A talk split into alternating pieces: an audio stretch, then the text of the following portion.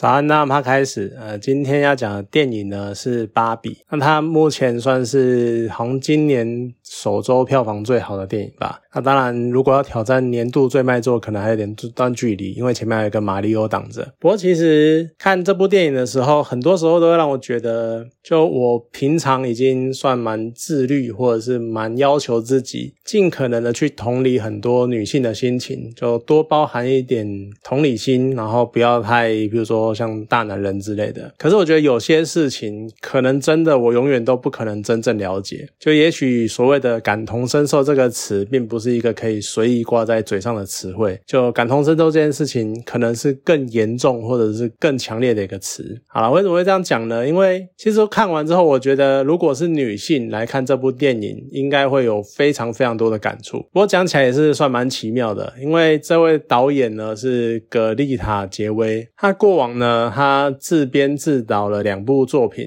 就《熟女鸟》跟《他们》，那《芭比》是他第三部作品。所以其实看过他两部作品呢，我一开始就猜得到，就《芭比》他并不会像一开始预告看起来这么欢乐、这么荒谬、这么呛，他一定呢会或深或浅的去讲到一些跟女性主义相关的内容。只是在看完这部电影之后，我觉得这三部作品里面我最喜欢的还是《他们》。其实这样的结果让我蛮惊讶的，就有点在想说我是不是有点太守旧了，因为毕竟其实这三部所牵涉到的女性观点可能他们是比较旧的，我不太确定啊，就感觉上好像他们是比较旧比较久以前的。可是其实呢，这可能也呼应了就芭比最后一段有某一句台词就深深的打动我，就仔细想一下好像是有这么一点点脉络在的。不过你不用误会，就是我也很喜欢这一部电影，那我也蛮推荐的，甚至于我会觉得每一个如果你曾经试图了解或者是去接受两性平权这个议题，那你都值得进场看一次芭比，就看一下他们怎么样描述女性平权，呃，应该说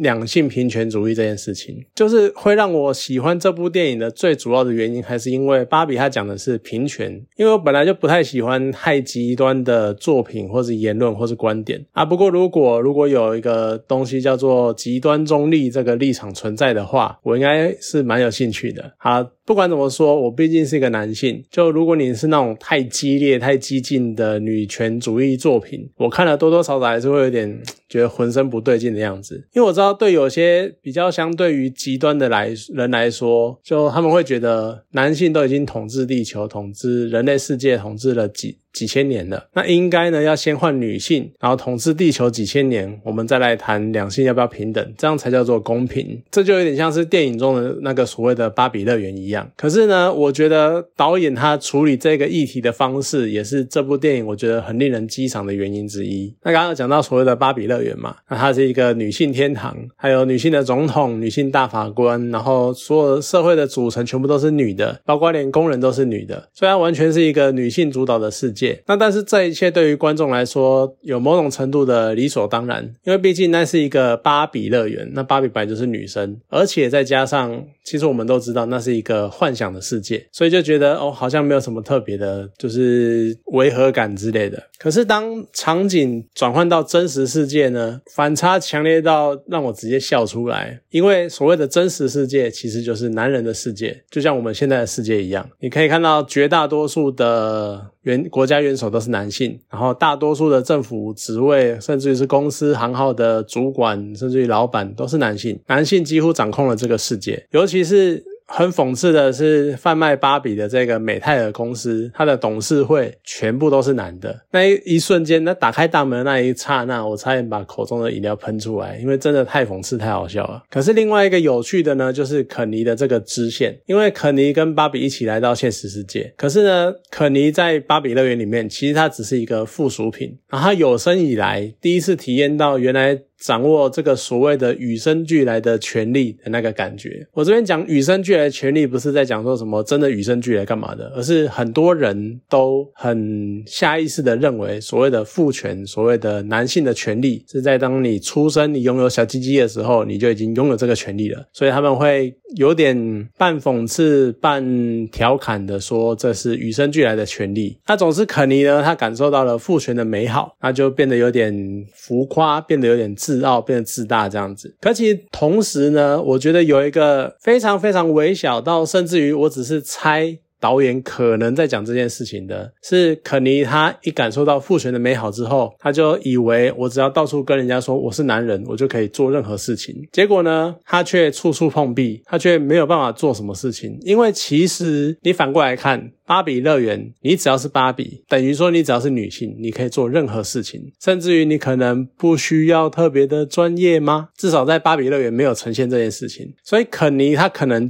以为说在现实世界也是这个样子，结果没想到需要各式各样的执照啊、证照啊，然后考试啊、资格啊之类的。那当然你可能也凸显就是肯尼他自以为男人的那种天真愚蠢，然后让人家觉得很好笑。但是反过来好像也在说，其其实在这个社会上，就算是男人主控了、主导了这个世界，但也不是每个男人都可以仗着他们是男性的身份然后吃香喝辣这个样子。好啦，那当然剧情还有一些转折、一些铺陈、一些冲突，所以他就让受伤的肯尼呢就把父权这件事情带回了芭比乐园，然后就像欧洲人把天花带进南美洲一样，感染了整个芭比乐园。那这边有一个非常细微，因为它只有一句话带过，然后可是让我印象深刻的台词，就是某一个芭比他有讲说这个样子我就不用思考了。其实我觉得这句话很有意思，因为很多时候人常常会很轻易的把权力转交出去，就是因为他们懒得思考，他们不愿意认真的面对自己的未来，然后也不想评估自己所做的任何决定的成败，他们只想偷懒，然后遵循一个固定的模式前进，然后你知道要告诉我在哪里，然后打几次这样。他们根本不想思考如何去做到这件事情，他们只想依循一个很固定的攻略，然后他们只想这个样子，所以他们就觉得呢，那我把这个所谓的权柄权力然后交给某个特定的领袖，然后让他带领就好，然后人为刀俎我为鱼肉。那有的时候这种状况的起因其实是你自己，是你自己放弃了去争取、去思考、去改进的机会，而成为人家手上的棋子。就这是一个很细微的东西，但是看到那一句的当下，我有这种感觉，我觉得蛮有趣的，蛮特别的。那当然它后面呢，我觉得其实稍微有那么一点点乱啊，就是两边大战，然后打起来，然后大家在争吵干嘛的，那感觉画面有一点点真的是要失控了，你不知道剧情要往哪边走，你不知道该怎么收尾了。结果导演收回来的方式呢，是芭比站出来，然后要大家认识自己，然后就会像芭比乐园中肯尼他其实呼应了真实世界里面我们以前过往的女性一样，就我们不再会说爸爸跟妈妈，我们不再会说芭比跟肯尼，后面的那个东西，后面的那一个人、那个人物好像是附属品一样，但其实应该是爸爸妈妈，应该是芭比肯尼，就没有说谁是谁的附属品，每一个人都是独立的个体。所以你真正重要的是认清自己，你要去想自己要什么，这才是最重要的。那当然也许这样的收尾就有一点老套，有点普通，可是它够大众化，它够打进每个人的心里，它够能够让大家都能够理解这个议题、这个目的到底是在讲什么。我觉得很多时候很多的议题就是要先让大众可以接受，他们才能够获得能够继续往下一步前进的那个动力。所以有时候你不要觉得说太偏颇，然后你觉得这就是要冲到底啊，然后就是要站在最尖端之类的，有的时候这反而会让你跟后面的人产生一点隔阂、一点距离感，那反而更不容易带动整个风气的转变。不过其实我刚刚一开始就讲嘛，就整部电影有一句台词非常的打动我，那一句台词呢，就是在最后是那个芭比的创始人罗斯·韩德勒，那当然他本人已经过世了，这边是找某位演员来